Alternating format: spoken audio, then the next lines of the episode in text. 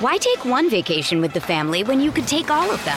With Royal Caribbean, you don't just go to the beach. You visit a private island and race down the tallest water slide in North America. You don't just go for a road trip. You A T V and zip line through the jungle. You don't just go somewhere new. You rappel down waterfalls and discover ancient temples. Because this isn't just any vacation. This is all the vacations. Come seek the Royal Caribbean. Ships Registry, Bahamas. I'm Alex Rodriguez. And I'm Jason Kelly. From Bloomberg, this is The Deal. Each week, you'll hear us in conversation with business icons. This show will explore deal-making across sports, media, and entertainment. That is a harsh lesson in business. Sports is and not as simple you know, I, as bringing a bunch of big names together. I didn't want to do another stomp you out speech. It opened so, up so many more doors. The show is called The, the Deal. Deal. Listen to The Deal. Listen to The Deal on Spotify. With Lucky Land Slots, you can get lucky just about anywhere. Dearly beloved, we are gathered here today to... Has anyone seen the bride and groom? Sorry, sorry, we're here. We were getting lucky in the limo and we lost track of time. No, Lucky Land Casino, with cash prizes that add up quicker than a guest registry. In that case, I pronounce you lucky. Play for free at Lucky Land Slots dot com. Daily bonuses are waiting. No purchase necessary. Void where prohibited by law. eighteen plus. Terms and conditions apply. See website for details. Hi, this is Dahlia Lithwick, host of Slate's legal podcast, Amicus. If you're listening to this show, you might be interested in Amicus's live show that we're hosting in Washington, D C on Tuesday, May the fourteenth. My colleague, Mark Joseph Stern, and I will be talking to some amazing guests, including Sherrilyn Ifill and a sitting state Supreme Court justice, all about how originalism, a relatively recently invented way of interpreting the Constitution, has taken over the Supreme Court and radically reshaped the law. It's been doctrinal rocket fuel for the conservative legal movement and facilitated the rolling back of abortion rights, the expansion of gun rights, and the obliteration of the separation of church and state. And as another wildly consequential Supreme Court term careers to its end, the court's originalists are on a tear. But there's something you can do about it, and we hope you'll join us in D C on May fourteenth to explore the possible pathways out of the current situation. Go to slate.com slash amicus live for tickets.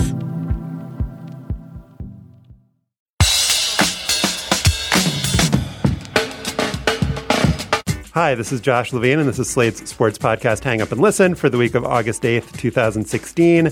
On today's show, we're going to do two segments on the Olympics, because they are the Olympics.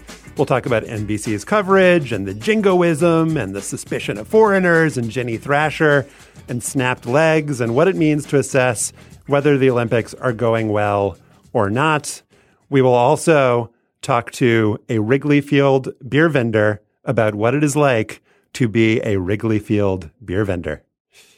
In our bonus segment for Slate Plus members, we'll talk about Alex Rodriguez, how we feel about him, how we feel about the end of his career with the New York Yankees.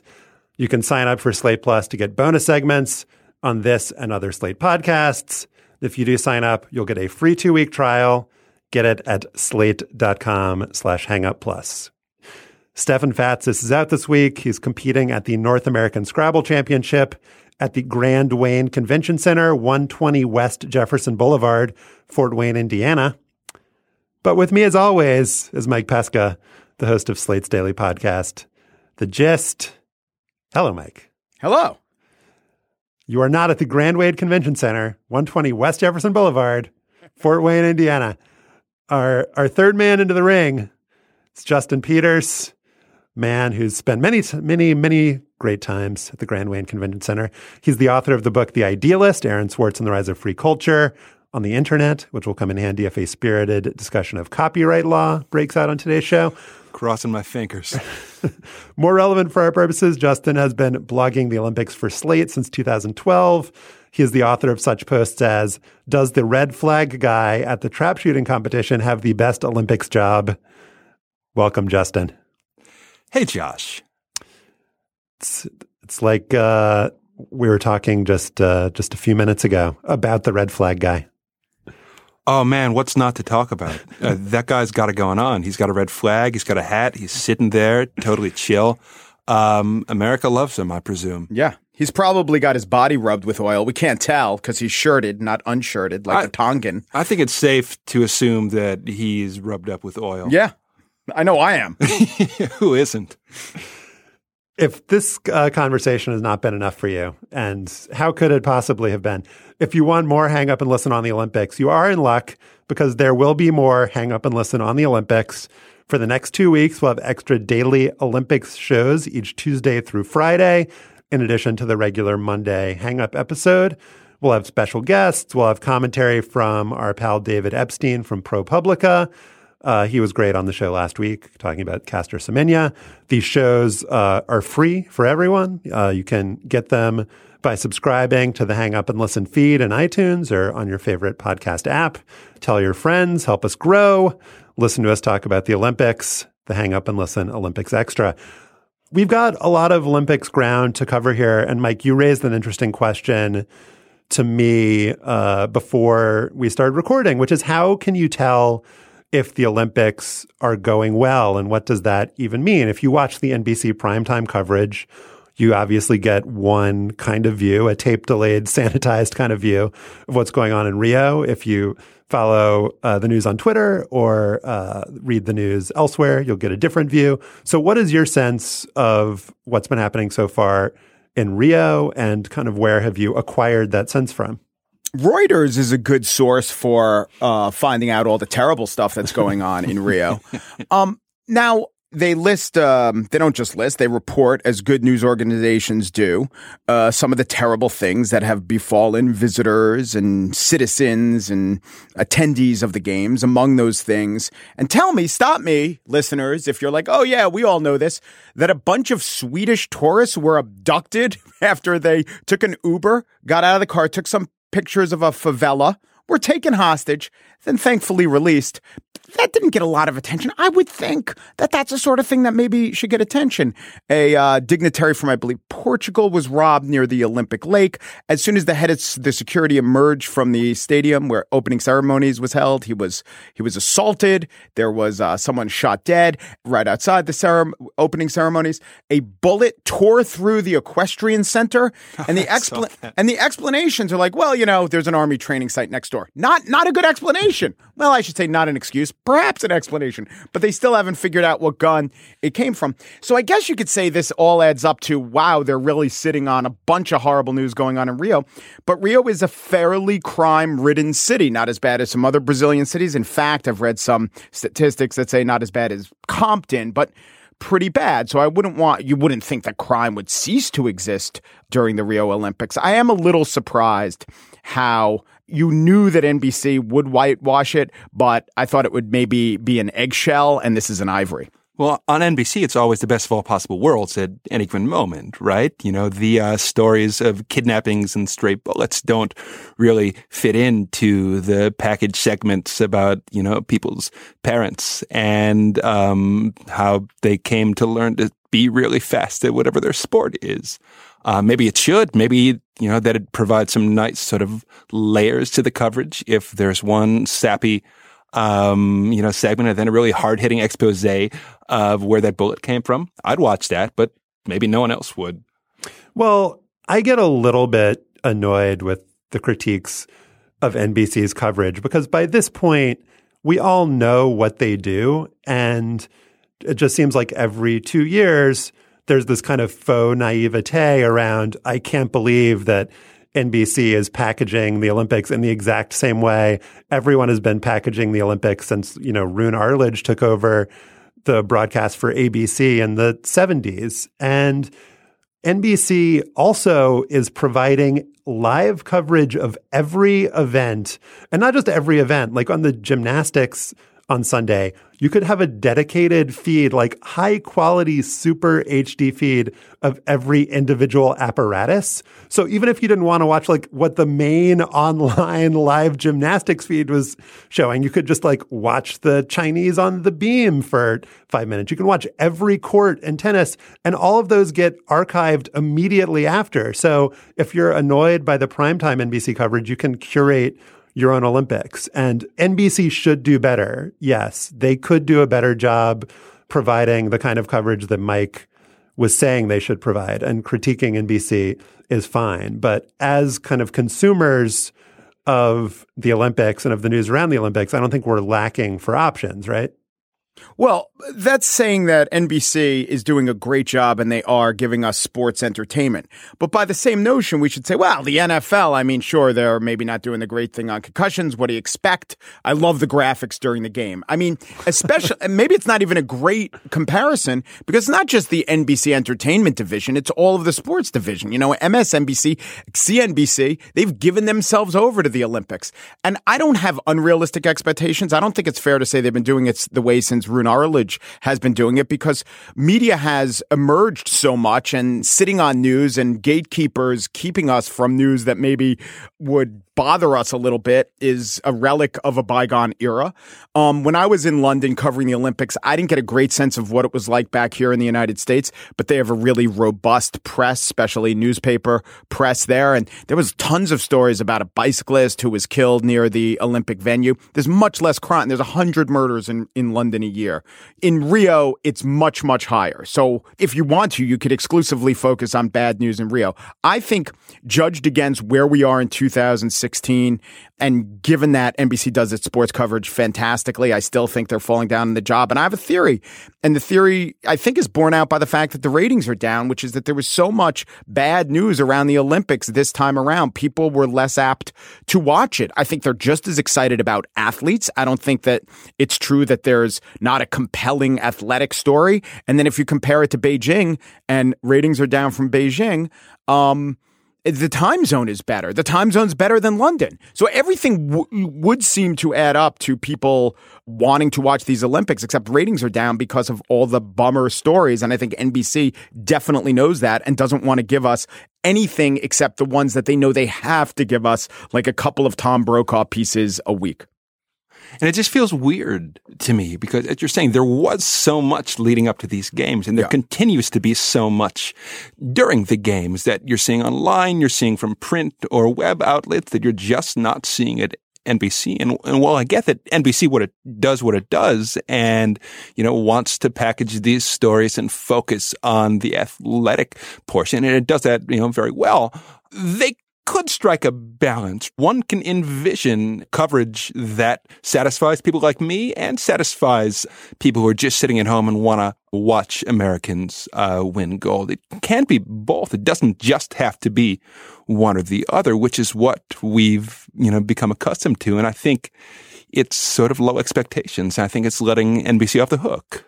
Josh Levine is letting N B C off the hook. Yeah, I think you're right. I think you're right. I think that I was conflating complaints about the sports coverage, which people do still make. Which, and I think those complaints are kind of lame because it is totally understandable to me and actually defensible the way that N B C covers just the sports aspect of it, because they do give the hardcore sports fans the option to watch any way that they want at any time they want, live, you know, replays, whatever. And the primetime broadcast is the big moneymaker for N B C, and they focus on the stories and the, you know, tape-delayed events that are going to bring in the more casual fans. I think that there's a certain logic to it. But you guys are right that there is, I think, a way to bring in more of the stories that are legit news, that are harder news, and to integrate them better into the broadcast in a way that I think people would find engaging and interesting. Although I totally do not buy the idea that the ratings are down because there was bad news about the Olympics in Rio. People just do not care about what's going on in Brazil. I think there's been so much crazy bad news here in the U S that to think that people are just like turned off by what's happening in Brazil, or think that people are even aware of what's happening in Brazil. And it's only been a couple days. There are yeah. just so many like kind of complicating factors that to make any sort of conclusion now about ratings, I think would be wrong. Yeah, there's only been one really good event so far, right? In the way that, you know, I assume lots of Americans see it. And it was the swimming last night. I mean, were there any sort of memorable uh, medal events on Saturday night? I can't think of any. And Saturday I, night? No. There was uh, men's foil, oh, which yeah. was amazing.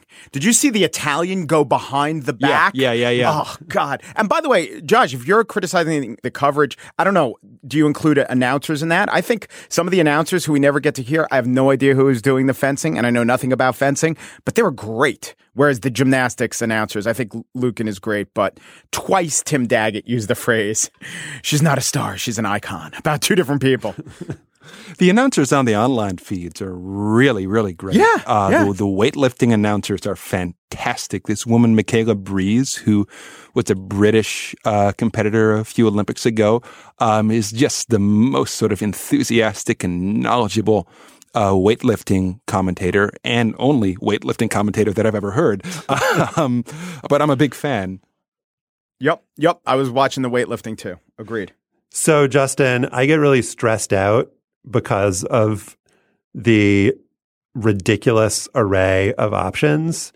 There is the Gold Zone online, which is the red, like the N F L Red Zone channel. Hosted it's the same by, guy. It's the same guy. It's a concept that works. It's a concept that works. Um, he's, he's capitalized on his short attention span. It's Andrew Siciliano. It's the same guy. So they switch between metal events, and they, you know, generally do a pretty good job. Although I got a little bit freaked out when they did the split screen of the swimming and shooting at the same time. I thought that something maybe had gone horribly wrong, a la the shooting at the Equestrian Center. But how do you decide uh, what to watch?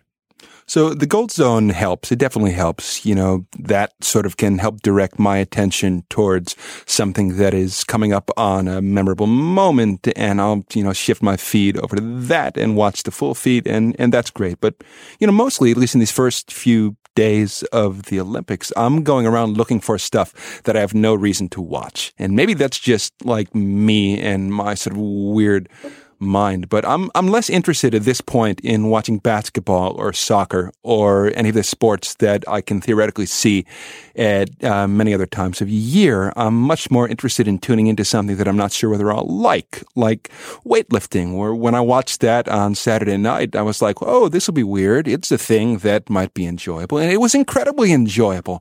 Weightlifting is one of the um, great unsung viewing pleasures of Olympic sport. And I would never have known that if I hadn't just taken a chance on watching it. Same thing with shooting. I'm writing a lot about the shooting sports in part because there have been a lot of shooting events over the past couple of days. But I think I would be writing about them even if every other good sport was going, because they're very, very dramatic to watch. You can instantly figure out what's going on. Uh, you can instantly uh, determine who is ahead, what the person behind needs to do to get ahead. Uh, there are occasionally men with hats and red flags who are amusing sitting there. So in answer to your question, I guess, you know, I'll try anything once or twice. And then if it turns out that I like it, I'll keep on watching. The shooting sports, including archery, are great second or third screen sports. True. That's you can watch true. Out of the corner of your eye and then attend to it when it really counts. Mike, what are your thoughts? I'm feeding you a question that you want to answer. That's that, that's uh, how we do things in the business. What are your thoughts on weight classes in, uh, in these various sports? Do you have any thoughts on that?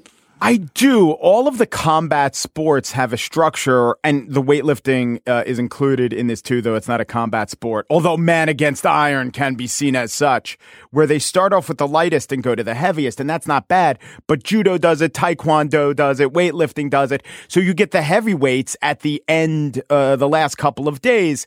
Now, with judo, it doesn't matter that much. It's not so important to see like the difference between a middleweight guy and a heavy guy, but weightlifting it certainly does, and it's just the sameness of always going from light to heavy. I think they should mix it up. Why can't they mix it up? Why can't they start at different times? I think that a variety of different sized people pummeling each other or the iron would be would be nice. So you're saying that maybe to be cool for one day, the forty-eight kilogram uh, lifters, and the next day, like the ultra heavyweights? Yes. And maybe yes. there could be sort of like a, an all-star uh, competition where um, the uh, best from various weight classes face off against each other? In a different sport, because that would be unfair. Oh, exactly. Like the taekwondo guys could weightlift. They all play handball together. Yeah. There is something weird when you watch all these sports with weight classes, and then you think about other sports that can't have that, but, you know, you have to be unbelievably tall to be a high jumper. There is no weight class. This is my greatest idea in all of sports, bignastics, where people have to be of a certain height or a certain weight to participate in gymnastics. But it does, to some extent, color my appreciation for the weightlifting. When the weight isn't as much that they're lifting, I know you're a small guy, and I know we can do, or a woman, and I know we can do the uh, math about percentage of your body weight.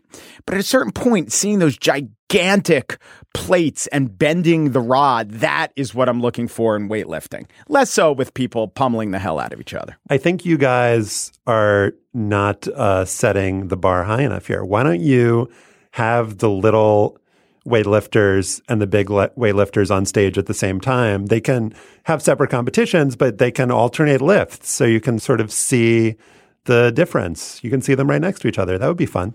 Good. So that we can all enjoy seeing uh, how very uh, much larger the very large uh, weightlifters are than the very I'm small. A, I'm a very simple. I'm a very simple man. It would make the small one seem so sad. I thought that bignastics was when Corliss Williamson, Big Nasty, does gymnastics. But he always does. Another hobby horse, or possibly pommel horse of mine, is the synchronized diving event. First of all, there's something great and indulgent about all the Olympics, that you could look at all these events that people have dedicated their lives to, that they have such a breadth of knowledge of, that they're experts in, and as subcultures, they're totally legitimate. And I, as a viewer, can watch it for eight seconds and go, no, here's why it's wrong. And it's fine that I say that. I don't like synchronized diving. It looks okay, but doesn't synchronized diving reward two pretty good divers who are exactly as pretty good as each other, as opposed to one very good diver and one great diver? Wouldn't the two pretty goods do better? Justin. There used to be synchronized trampoline in the Olympics. Oh, there's maybe there still is. I don't think there is. Um, that's but, a goofy. That's an inherently goofy sport, so that's cool. Dive. See, why is diving even in FINA? Like, except for the fact that they land in the water, so that's the that's the you know aquatic aspect of it. It has much more in common with gymnastics than swimming. Like, couldn't you do it so they land in a foam pit? And then we could put it, you know, then we, I don't know what the benefit of having it in gymnastics. Some, someone would die in the like, gymnastics family. They, they would die, like, uh, at least once in Olympics, and maybe that'd be more exciting. Mm-hmm. Like, you, you, if someone's a really good diver, like, they dive all the way to the bottom of the pit, and, like, they crack their head, and then, you know, the um, well, you, you, you circle of life let's, begins anew. Let's, let's end our first segment. Imagine on the that foam ter- splash, not just the splash. Oh, look at how she goes in without a foam splash. Let's, let's end our first segment on that terrible idea, and then we can kind of clear clear the palette for, for segment number two. Apple Card is the perfect cashback rewards credit card. You earn up to three percent daily cash on every purchase, every day. That's three percent on your favorite products at Apple, two percent on all other Apple Card with Apple Pay purchases, and one percent on anything you buy with your titanium Apple Card or virtual card number. Visit apple.co slash card calculator to see how much you can earn. Apple Card issued by Goldman Sachs Bank U S A, Salt Lake City branch, subject to credit approval. Terms apply. Okay, what do you guys think? Here's another hoary chestnut of N B C mm. Olympics complaint is the jingoism, the focus on our American stars, our Phelpses, our Ledecky's, our Bileses, um, and the kind of suspicion of foreigners. When Katie Ledecky sets a world record by five seconds, it's, whoa, she's so amazing. Wow, America's sweetheart. Look how fast. And she's from Bethesda. And then when Hosszú, the Hungarian, sets the record, it's like, oh, her husband, that guy's pretty muscular. But uh, he's an American. Uh, yeah, doesn't it kick in? Yeah, that's Look, true. I mean, like, I agree it's sort of unseemly to be suspicious of other nations when they best American athletes. Except but, Russia. Except Russia, you know, there's nothing suspicious there. But it's okay to root for the home team. And I want to sort of make the case for it being okay once every four years or once every two years if the Winter Games count, which we all know they don't, um, like t- to root for the Americans. Like, this is a venue for sort of a very showy patriotism, right? They're walking into the stadium wearing these gaudy American flag outfits. You know, everyone in the uh, games from whatever country is competing for national glory. Everyone in the stands at Rio, you know, they're all rooting for the athletes that come from the countries that they themselves live in. I think it's perfectly fine for N B C, an American uh, television network, to emphasize the best American athletes uh, because this is being broadcast in America, and Americans want to root for Americans. And you know, on on, on this topic, like I have no time for you know uh, people who are like, oh, why didn't N B C show that Bulgarian uh, uh, handball uh, match? You know, it's yeah, the, the, the, that's garbage. Well, okay, you know, like.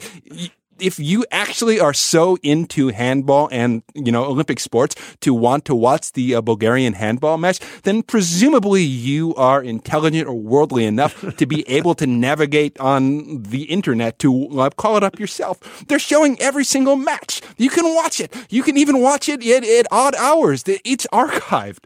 Uh, N B C is doing what N B C does as an uh, American network, and I'm fine with that. Should be noted that Bulgaria did not qualify in handball in men's or women's. But the Qatari handball team is very interesting because they yeah, have few right. natural Qatari citizens, if any. I totally agree with you, Justin. And the thing that really opened my eyes was I've been in different countries on three different occasions when the Olympics were going on. As a kid, I was in England during the Olympics, and I was in South Korea working during w- one Olympics, not the South Korean Olympics, during the Atlanta Olympics, as a matter of fact. And I covered London during those Olympics. And every country does this, and it's right to do it. It is a weird thing, though. Sometimes they fool us into thinking, what are the sports we inherently care about? Like, obviously, Americans are going to care about basketball. We happen to be great in basketball, but we're going to care about basketball. And the one event, World Fastest Man, yes, Americans are always very good at that, but we're as into that when Bolt is uh, the fastest man currently. But then there are other events, like the long jump, I would think, would be something that just, there's a guy flying through the air. Wouldn't we watch that? But if an American isn't good at that, we don't really watch that. Same with pole vaulting, inherently interesting. We don't watch that too much. Why do we watch shot putting instead of hammer throw? That's fine. We're good at, by the way, that's the only strong event that American men are good at. We're terrible at hammer. We're terrible at discus. We're good this year at shot put. The one thing that I think is weird, if you ask me, hey, do Americans inherently care about diving or is that going to be on T V? I would think back to Greg Louganis and some other American stars and say, yeah, diving's a sport America's into. No, now that the Chinese are so good at it, they hardly show any of it on T V. And I haven't heard anyone saying, hey, what about the diving? Well, that's because they're not diving into a foam pit. Foam pit, that's why. I thought we cleared the palate. Um Mike, I'm really curious for your thoughts because you've talked for um, on a couple recent shows about when is it appropriate to give an athlete the benefit of the doubt? How should uh, media organizations talk about accusations or allegations? And that is totally relevant in these Olympics where you have an entire country, uh, Russia, that's been tainted by the state-run doping system. And then you have this individual athlete, Katinka Hosszú, who I mentioned before, the Hungarian, who is setting lots of world records at an advanced age. June Thomas, our colleague, wrote a post arguing that the reason that there are all these whispers about her is because she's foreign and that this always happens in the Olympics, that when an American sets a world record by five seconds – that it's because of natural talent, and when a foreigner does it, it's because, you know, maybe they're doing something they shouldn't be doing. So what are your thoughts on when kind of rumors or insinuations should be made and when they shouldn't be? Well, with Russia, it's appropriate, and they, you know, the entire Paralympic team has been thrown out, which, by the way, just shows that the Paralympic team is powerless and the uh, regular federation has some juice, literally. But Uh, and when a swimmer, I forgot who it was, but one of the American female swimmers wagged a finger. Lily at, King. Uh, yes, her Russian competitor. And that should be celebrated. I hope they... The Gatlin rumors will be noted. Not rumors. Uh, confirmed two suspensions. Okay, that that will be noted. That won't be entirely glossed over. I'd like to compare that to the Hosszú non-actual confirmed uh, doping. It seems... With Hosszú, I'm reading all these stories about how her training has increased. They always say that about everyone who takes P E Ds, but sometimes it's also true.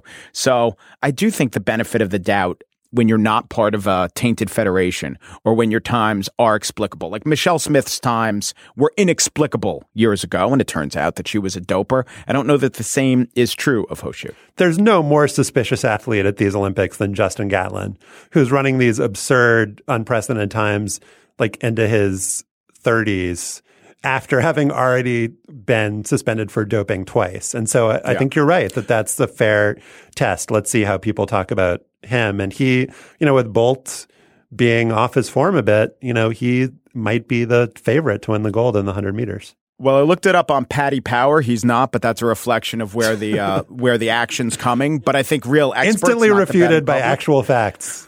Well, you know, that doesn't mean that he shouldn't be the favorite. Thank you. Yeah. All right, Justin, the first uh, post you wrote, I think, on the Olympics blog was about Ginny Thrasher, who won the first medal of the Olympics. You learned a lot by watching N R A educational videos about the air rifle. Um, what did you make of her? She's nineteen years old. Um, she only started shooting a few years ago.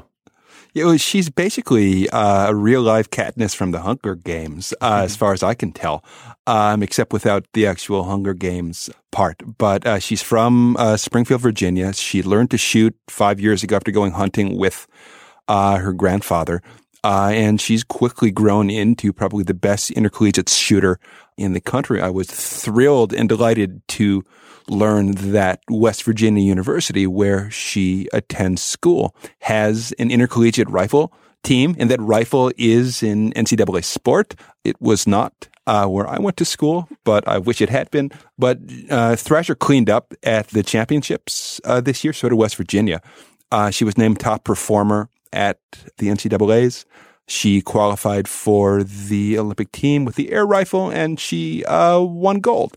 And it's really, really hard to do this stuff. Um, I get annoyed when people talk about, oh, shooting or horsemanship should not be Olympic sports. Archery should not be an Olympic sport. These people aren't even breaking a sweat. Yes, they are.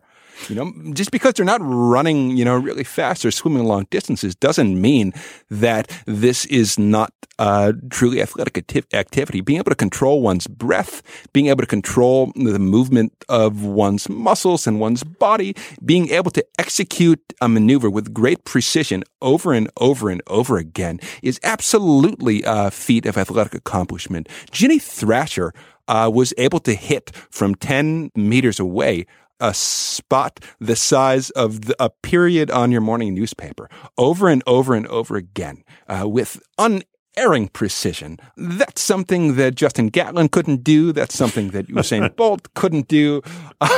um, and great, granted, she probably is not much of a sprinter either, but they're all, um, you know, it's, it's physical prowess, and uh, I'm proud of her. Hey, if you want a sprinting shooter, there's modern pentathlon for that. We yeah. got that. There's biathlon in the uh, in the winter, too. Which don't count. By the way, West Virginia's won four N C double A championships in a row, and there are no schools that compete in N C double A rifle that you wouldn't think compete. You know, like Yale's not on the list. It's uh, T C U, Murray State, Kentucky, Alaska, Fairbanks, Nebraska. Very disturbingly, Army and Navy are only ranked thirteenth and fourteenth in N C double A riflery. I covered one of the uh, shooters pretty extensively in twenty twelve, and it's really hard because if we think golf is hard when you're standing over that putt, there's probably some quote about hardest thing in sports. Shooting is five times as hard. There's much less, much less leeway. And there, and the mental aspect, which you, you talked about in your piece online, that you have thirty seconds to shoot and you could fifty seconds. fifty yeah. seconds. So you and your competitor stand next to each other and you just wait and yeah. wait and wait. And you want to take pretty, so you're making a calculation, like the tension is building up in you, but you're hoping the tension's building up in her or him. Uh, if you shoot early and you miss by a little bit, you give them an opening. So, I mean, it's, it's great. It's great mind games. I wouldn't want to watch it every day on T V, but it's a totally legitimate sport that deserves to be in the Olympics. Equestrian we could talk about, but well, I'm with you on shooting.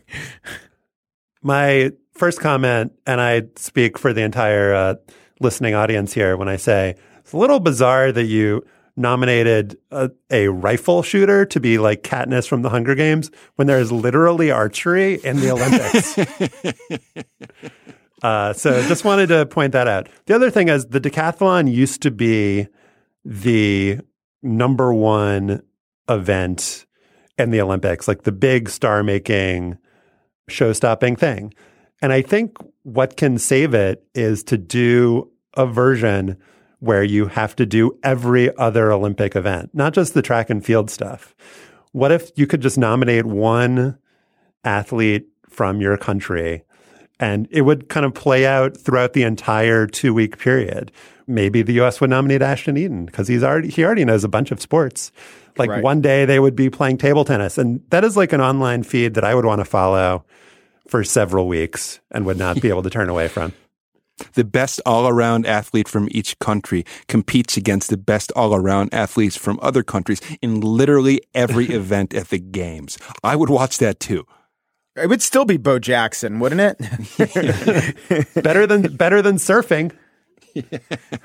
Coming to you in twenty twenty. Um, what are your thoughts on the injuries in the gymnastics, Mike? You were you had some comments about the concussion protocol or lack thereof. There's also a snapped leg from a French vaulter. Were you able to look yeah. away? I, I wasn't. I tried not to see it. And then I uh, put in Twitter, uh, Rio Gymnastics. Boom, boom, boom, boom, boom. It was almost entirely like that one Simpsons episode where the guy breaks his leg with the crunch. I think that the, the British gymnast, uh, Alyssa Downey, who is, you know, she talked about she heard a crunch in her neck when she fell in her floor exercise and she couldn't continue the floor exercise. But she also talked about dizziness. And if you looked at her eyes, she was not just feeling pain in her neck and rubbing her neck. She was clearly not all there. Um, she came back. She was celebrated as one might be celebrated like Carrie Strug did from a leg injury, but a leg injury is different from a head injury. And this was like a playbook right out of the uh, nineteen nineties or really early aughts where there was just no conception of concussion or what that could mean. And she went right on to another apparatus and it was all heroic and she qualified for the uh, individual all around and it was just heroic, heroic. And yeah, it was gutty. I give all credit to the athlete, but there should be, we're talking about very small teenage girls and there was nothing said about was she checked out in any way by anyone with any training in brain science. And that's really disturbing. And it was, she was applauded. Uh, I, I don't take anything away from her guts, but it seems like the whole sport, which we found out today, we, we found out this week, especially the U S Federation, Indianapolis Star reporting, there's a lot of, uh, there seemed to be quite a bit of pedophilia going on in the sport. I don't know. I don't know who is exercising oversight on these really vulnerable athletes. Well, that ought to be the role of a coach or a sports governing body, though, right? To, you know, be able to step in Uh, in specific circumstances like this and say, look, um, you, you've got guts, like good for you. Like you've shown the world sort of immense amounts of heart. Uh, but we know that these games will end and you are going to have to live a, presumably a very long time since you are but a teenager. Um, and it is our, you know, role and responsibility as you know, the sort of responsible ones here uh, to look out for you, right? Not just you and your medal hopes here, but to be the people who are stepping in and saying, okay, um, this, you know, you, there are going to be consequences for this that you're going to have to pay for the rest of your life, um, whether or not you win a medal. Potentially. I mean, potentially, potentially. Yeah, well, that's we being a little melo- that's being a little melodramatic. What I would like to do, I'd like to cheer her heartily after knowing that she was cleared by a neurologist or yes, someone with decent that is, training. That it is, is quite possible fair. She didn't have concussion symptoms, but I suspect she did. And if this were a high school competition and she's a high school age girl, we'd not want her put back. Why take one vacation with the family when you could take all of them? With Royal Caribbean, you don't just go to the beach. You visit a private island and race down the tallest water slide in North America. You don't just go for a road trip. You A T V and zip line through the jungle. You don't just go somewhere new. You rappel down waterfalls and discover ancient temples. Because this isn't just any vacation. This is all the vacations. Come seek the Royal Caribbean. Ships Registry, Bahamas. All right. For our last segment of the day, we will take you to Wrigley Field, to Chicago, to an idyllic summer day. Justin Peters, my friend, longtime collaborator at Slate, also a part-time beer vendor. Though I've known you for a very long time, Justin, we have not really talked in detail about your beer vending career. You've been doing it for seventeen years? seventeen years, that's right. So my understanding is that you work your way up to beer, that there's a hierarchy. So kind of walk us through what that process has been like. So when I started in two thousand, I was nineteen years old, I think. And my parents told me I needed a summer job, which, to be clear, I did. I was spending a lot of that summer hanging out with, you know, local youth, um, doing stuff that I was far too old to be doing. Um, so... I went down to uh, Wrigley and I signed up with uh, the vendors union. Um, there is a vendors union. It's a very strong union. And it is to this union that I owe my continued employment in Wrigley Field, despite the fact that I haven't really lived in Chicago full time uh, since I started uh, the job. So basically at all. Um, I was going to say. Ever. Yeah, ever. Real, really. I've never actually lived in Chicago uh, full time. Has the um, vendors union endorsed anyone in the presidential race? Uh, I assume that S E I U is going for Clinton, uh, though Fair they enough. haven't asked us to go and sort of hoist placards or anything like that. But I support my union. I do what they say. Anyway, um, yeah, I started off uh, selling uh, cotton candy.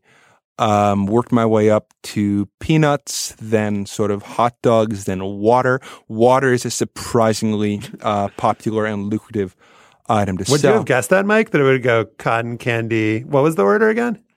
Uh, cotton candy, peanuts, hot dogs, and water. And hot dogs and water are basically equal. You can make a lot of money in water on hot days. Thus the idiom. It's like hot dogs and water. I would think cotton candy wouldn't sell that great, but so light. So light. Yeah, you'd think it's light, but they used to have us tote these gigantic, like, trees of cotton yeah. candy, really, that everyone hated you because you were blocking their view, and, like, kids don't tip. Uh, cotton candy was the worst. Um, kids don't tip. No, kids it's don't tip. Uh, but then when I turned twenty-one, uh, I got on beer, and I've been on beer pretty much ever since. And first, I sold Old Style. And I sold Old Style for many years. That's uh, the Chicago area swill. It's the Chicago area swill. It's the beer you didn't want to sell if you had a choice, which I didn't. My seniority was still very low. Uh, then they stopped having Old Style at the park a few years ago, and they switched over to uh, Goose Island. Um, but now I sell Bud. Uh, I sell Bud in the grandstand. When I'm there, I'll sell it usually in the left field grandstand. And I'll probably have to wait another seventeen years to be able to make it down to the box seats. But uh, I'm happy with what I've got. I heard a good Planet Money on how it works in Wrigley, how there's a, no, not Wrigley, in Fenway, how there's a hierarchy, and depending on seniority, you get a, th- the vendors get to draft essentially the first pick. So, you know, uh, right behind the dugouts, beer is the first one to go. So where are you in the pecking order that you get beer in the grandstand? Um, is that, or is that not how it works? Yeah, you know, it's basically how it works. So there have been guys there who've been working there since the fifties. There are people who have insane uh, seniority. It's a sort of job that uh, keeps you fit. So yeah, it, it goes very much in seniority order. The people who've been there the longest have first crack at which commissaries they want to sell out of and like where they want to go. So uh, by the time we get around to seniority around, say, nineteen ninety, Uh, usually all the Bud in the uh, box seats is gone. And from there, it's a choice. Do you want Goose in the boxes? Do you want Bud in the twos? Uh, sometimes you can go upstairs. That's sort of a wild card because there are fewer guys up there, but also it's upstairs, and uh, tips aren't always as good up there as they are down. Mm-hmm. Uh, Hoi polloi. Yeah, for a long time, uh, I, I worked up. I worked uh, upper right. Is your memoir going to be called Goose in the Box Seats, Bud in the Twos? um, yeah, uh, that's um, that's as good a title as any. Uh, so much. Uh, that or Kids Don't Tip. Kids Don't Tip. Hot dogs and water. The, the, the, yeah. the thing that's sort of... But if you uh, feed them enough beer, they'll, they'll tip. Well, you know... you, you, the thing is, when you start to and you know start to hear all the lines, right? You start to sort of people are not very thoughtful or imaginative, right? They will joke with you, but there's about six different jokes, and one of those jokes is you know a father sort of like pointing to his kid and like sort of goading that kid on to sort of like um, order a beer, and the kid's always like five years old, and the dad thinks it's hilarious, and my standard response is um, come back in six years. No matter the age of the yeah, kid. Yeah, no matter yeah, the age of the that's kid. Good, that's good. Yeah. Um, yeah, another line. Listen, there's always some old guy who's been like, oh, don't you want to see my I D? And I'll say something like, uh, I don't know, I trust your smile, uh, sir. So let's uh, break it down as far as money. That's what that's what everybody wants to know. Oh, I got to be circumspect here. Oh, you I do? Can't. Yeah, I, I I can't say sort of explicitly sort of like what I make. I I can't say. Look, it's. Um, Can you say how many beers you sell per game? Yeah, I'll sell between, depending on the day, between sort of eight and twelve cases is, you know, a usual average. There's twenty-four beers in a case. So one hundred to one hundred fifty. Uh, so eight times twenty-four is... Oh, two hundred. Yeah, that's uh, one ninety-two, yeah, right? It's yeah, between yeah. one ninety-two and like close to three hundred beers. Um, weekends are best. Friday afternoons are best. Uh, holidays are the worst. You don't want to sell on Mother's Day or Father's Day because people come there with their mothers and fathers and don't want to drink a lot. Uh, playoff games, there haven't been that many at Wrigley since I've worked. There have been a few. Uh, they're not good either because people actually want to pay attention to the game and they paid so much money for the tickets that they're not going there to get blasted. Uh, I wish they were. Um, it's always good to have extra games to work. But those are not the best games. The best games are summer Fridays, summer Saturdays at three oh five, certain uh, night games. Uh, commission on Bud is almost a dollar a beer. Um, so you guys can do the math on that. And then... Um, See, that's him being circumspect. Yeah, making us do the math. Yeah, exactly. And if Steve Traxel's on the mound, yeah, you, could, yeah. you could get two hundred. I used to work at Sox, and we always hated when Burley was pitching because uh, he, there would literally, you'd like sell two fewer cases with a Burley game than you would with uh, anyone else. Quick worker. Quick, yeah, quick pitcher. Exactly. How many days a year do you get there? You're a New Yorker. Um, so you got to work at least fifteen games per year between mid-May and the end of August in order to keep uh, working there for next year. And they just instituted that as a rule a couple of years ago. I'm glad they did. You know, uh, there was a few seasons there where I probably only worked five or six games just to sort of retain my sort of status there. And union uh, benefits. Yeah, yeah, yeah, exactly. Um, but you've worked like seventeen games so far this year.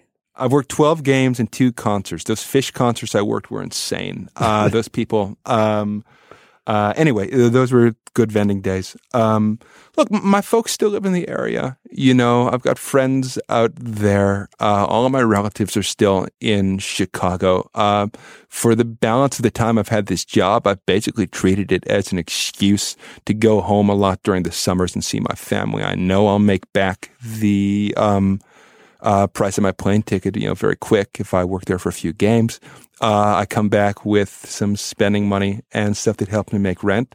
And also, when you were on Who Wants to Be a Millionaire, when they listed your job, you got to say you're a part-time beer vendor.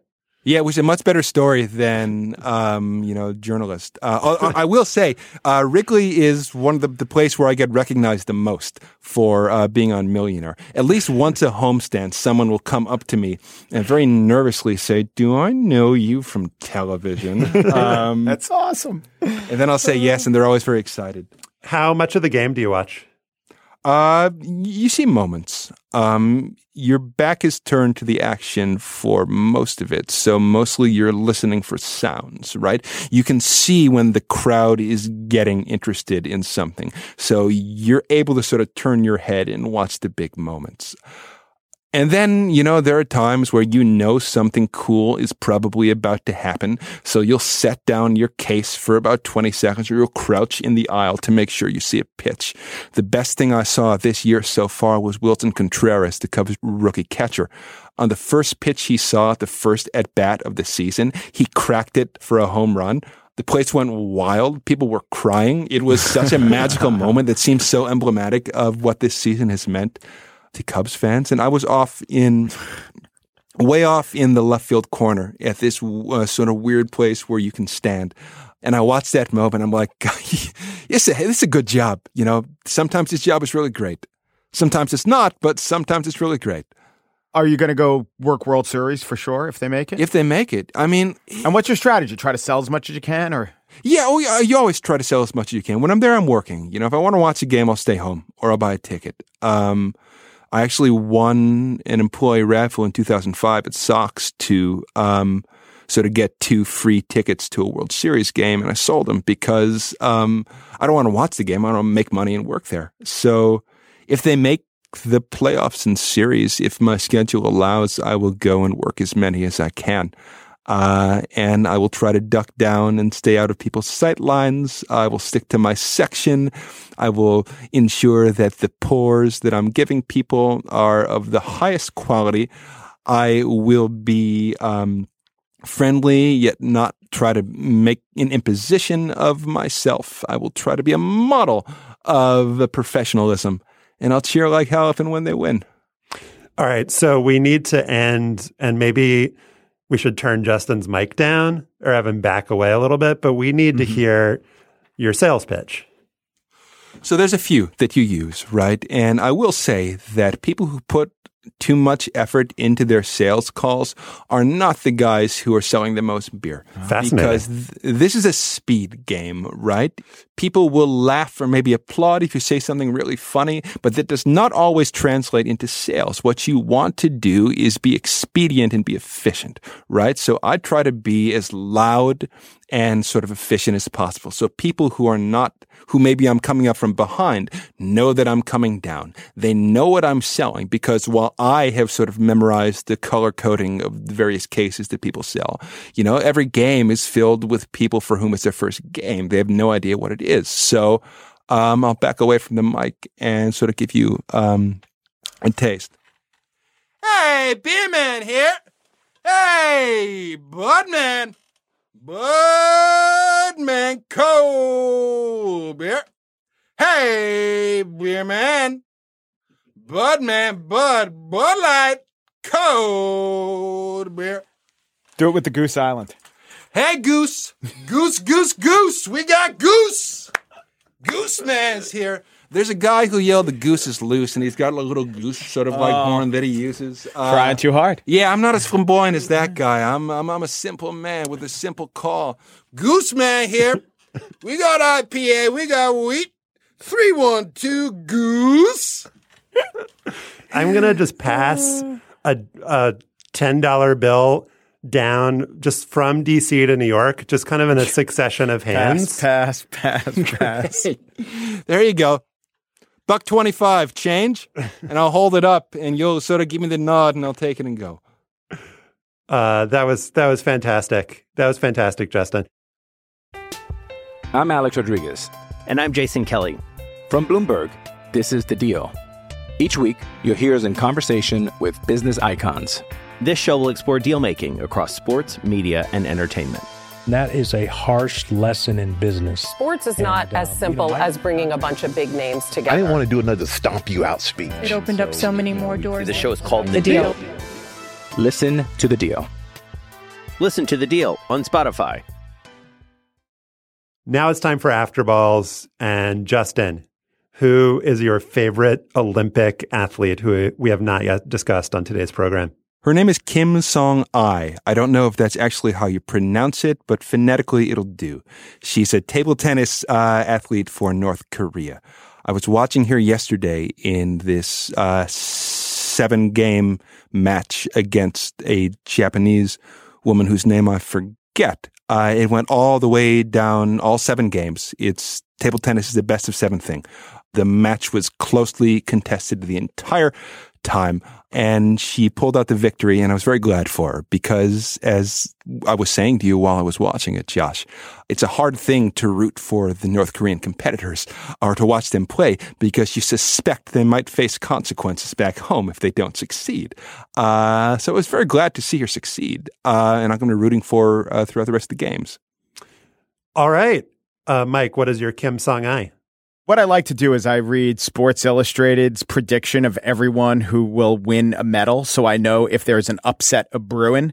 But there, not as a medal prediction, but as a medal contender in modern pentathlon was Omar El-Geziry. I hope I'm pronouncing that right. E L G E Z I R E. Maybe it's El-Geziry. And another notation of someone else who could win a medal in the modern pentathlon, also from Egypt, is Amro El-Geziry. And it struck me that not only do these two gentlemen both have the same last name, their first names are anagrams of each other. Could it be that the El-Geziry brothers are brothers? Yeah, they're brothers. These guys are pretty amazing. First of all, Omar is his day job is he's a fencing coach at the United States Air Force Academy. And a little while back, while the Air Force Academy was at a meet, A uh, van in Philadelphia jumps a curb and boom, slams into a car. And this car starts going on fire. And uh, El-Geziry and another member of the team arrived at the passenger side of the van, ripped open the door. To their surprise, they found a woman in the passenger seat with a compound fracture and her lower right leg was bleeding. They removed her from the vehicle. And they addressed the woman's wound because uh, James Salem, the coach, had some training and provided the necessary treatment. Salem was a practicing general physician in Egypt for four years. Now, it doesn't mention Omar El-Geziry's training as a medical professional, but it turns out that Amro El-Geziry is, in fact, a, has his doctorate in surgery and internal medicine. Amro is better at the swimming events in modern pentathlon, as can be inferred by the fact that he's a fencing coach. Uh, Omar is maybe better at the sword play. But I'm rooting for these Egyptians to become one of them, if not both, to become the first medalists in modern pentathlon from the entire continent of Africa, to say nothing of the country of Egypt. Justin, what is your Kim Song-i? Iraq doesn't really have what you would call a victorious Olympic tradition. In nineteen sixty, Abdul Wahid Aziz won bronze in men's lightweight weightlifting. That was the last and only Olympic medal the nation has ever won. If Olympism in Iraq is known for anything, it is for the atrocities perpetrated on losing athletes by Uday Hussein, son of Saddam, who chaired the nation's Olympic Committee for many years. This year, Iraq has sent twenty-three athletes to Rio to compete in rowing, swimming, weightlifting, boxing, judo, and soccer, none of whom are expected to medal. But Iraq does hold one Olympic record that, to me at least, is worth remembering and perhaps even celebrating. In nineteen forty-eight, it fielded the absolute worst basketball team in Olympic history. Not only were they the worst basketball team in Olympic history, they may have been the worst team period in Olympic history. Consider this. The Iraqi team averaged twenty-three point five points per game. They lost all six games that they played. The most exciting moment during their run came during a game against Chile, when, according to The Independent, a British referee was knocked unconscious, though how or by whom remains unreported. The team's best player, Khalil Wadhou, averaged eight point three points per game and scored in double figures three times. He was the only Iraqi player to ever score in double figures. The next best player... Well, there was no next best player, really. As bad as they were on offense, they were even worse on defense. They may not have actually played defense. I don't know. Maybe they're playing like a zero zero zone or something. Uh, anyway, the point is their opponents averaged one hundred three point seven points per game against them. Their average margin of defeat was eighty point one points. The team lost two games by one hundred points, three more by seventy plus. These were numbers that had embarrassed the Washington Generals. For their final Olympic match against Switzerland, the Iraqis didn't even bother showing up, which turned out to be a savvy move since the official score was recorded as two to nothing, thus making it the best game the Iraqi Olympic basketball team has ever played. It was also the last game they ever played. After their humiliation in London in nineteen forty-eight, the Iraqis never fielded an Olympic basketball team again. Now, I've racked my brain trying to figure out why the nineteen forty-eight team was so bad. I don't think the team was comprised of just ten random guys off the street. Basketball was certainly played in Iraq prior to the London Games. There's evidence to indicate that at least one of the team members, George Hanna, was a prep basketball star in Iraq in nineteen forty-seven. The teams to which they lost weren't exactly traditional basketball powerhouses at the time. They lost by one hundred points to Korea and China. They didn't even play against any of the three eventual medal-winning teams. Was it a matter of coaching? Iran also sent a very bad basketball team to the nineteen forty-eight Olympics, but the Iranians actually won once against Ireland, and they weren't outscored by eighty points a game. There's a story here in this very bad basketball team, to be sure. It's a story that transcends what can be learned from mere statistics, but I haven't been able to find it. I've been fascinated by this team since I first learned about them in two thousand twelve, but my intermittent research efforts haven't been very fruitful. Information about the terrible Iraqi basketball team is conspicuously absent from books about the nineteen forty-eight Games or about Olympic history in general. Contemporary newspaper accounts of the Games, if they mention Iraq at all, dispatch them in a line or two. An inexperienced Iraq team, stuff like that. The academic journals are silent. The internet says nothing. It's as if the world deliberately wants to forget the worst team of all time. We tend to celebrate Olympic extremes, the very best and the very worst. The very best Olympians get rich and famous. The very worst ones get movies made about them. Eddie the Eagle, the nineteen eighty-eight Jamaican bobsled team. And what these two poles share in common is incredible perseverance.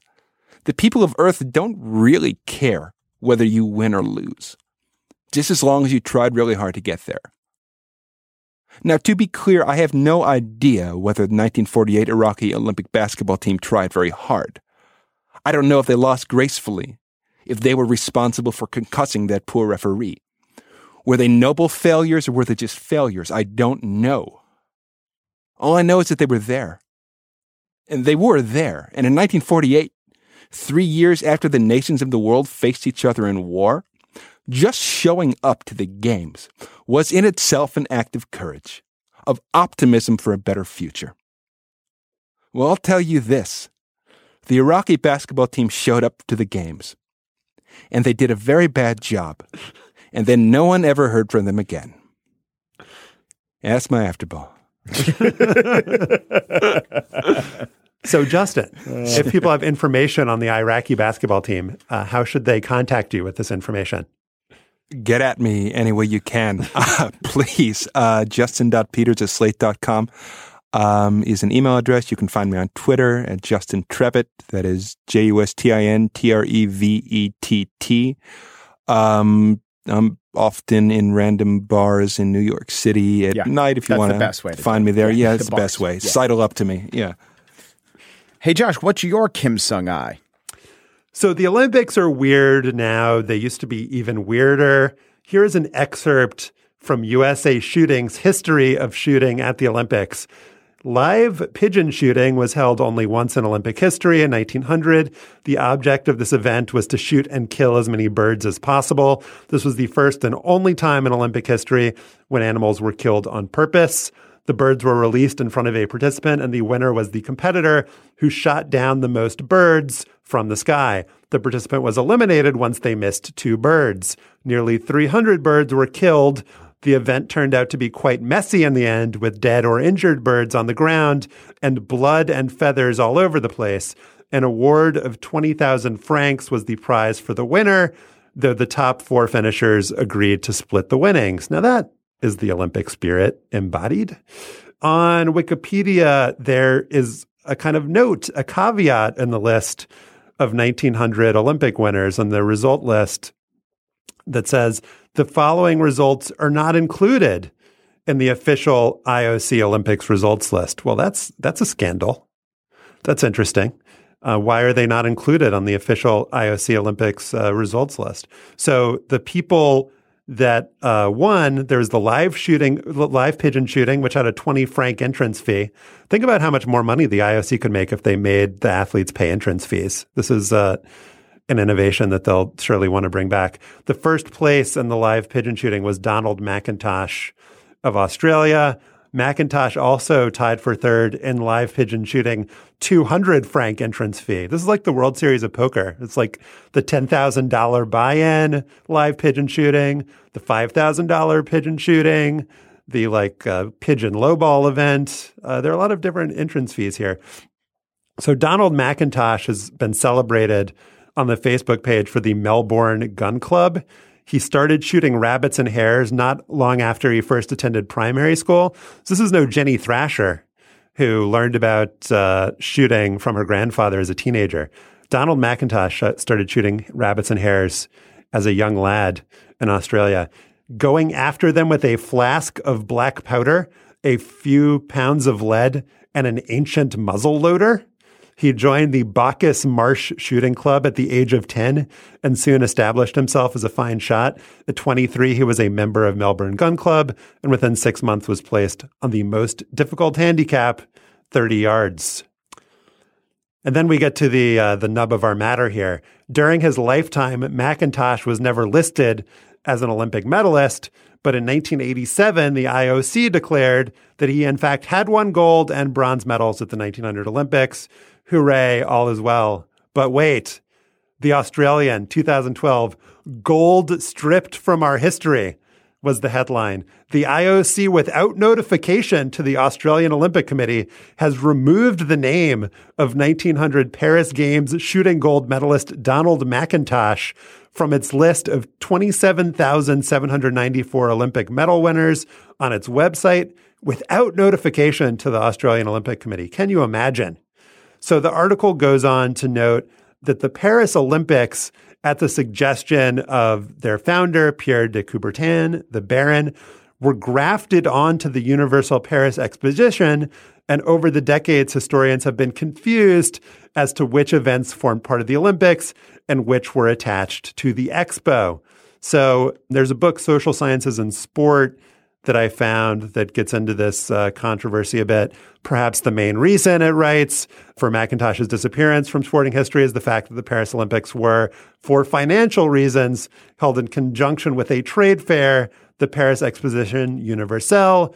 Indeed, there has been much confusion as to which events were Olympic ones and which ones were associated with the exposition. So I think at this point, it's really on us to decide for the world and for Australia whether twenty franc entrance fee pigeon shooting is an official Olympic event and whether McIntosh is a gold medal winner. There are three of us, so there cannot possibly be a tie. What say you, Justin Peters? I'd say give that man his medal. Mike Pesca. Medal him. And I'll make it unanimous. Congratulations, Mister McIntosh. You are an official Olympic gold medal winner in the event of twenty franc entrance fee live pigeon shooting. It's good. We'd love your feedback on what we talked about today. You can email us at hangup at slate dot com. We'll also gather links to the stories we discussed at slate dot com slash hangup.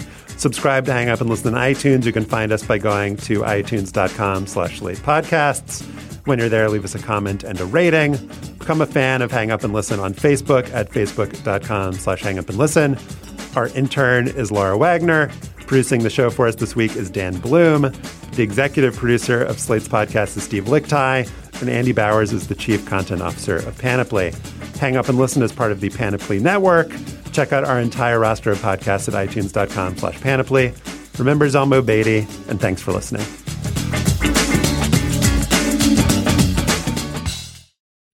Lucky Land Slots, you can get lucky just about anywhere. Dearly beloved, we are gathered here today to... Has anyone seen the bride and groom? Sorry, sorry, we're here. We were getting lucky in the limo and we lost track of time. No, Lucky Land Casino, with cash prizes that add up quicker than a guest registry. In that case, I pronounce you lucky. Play for free at lucky land slots dot com. Daily bonuses are waiting. No purchase necessary. Void where prohibited by law. eighteen plus. Terms and conditions apply. See website for details.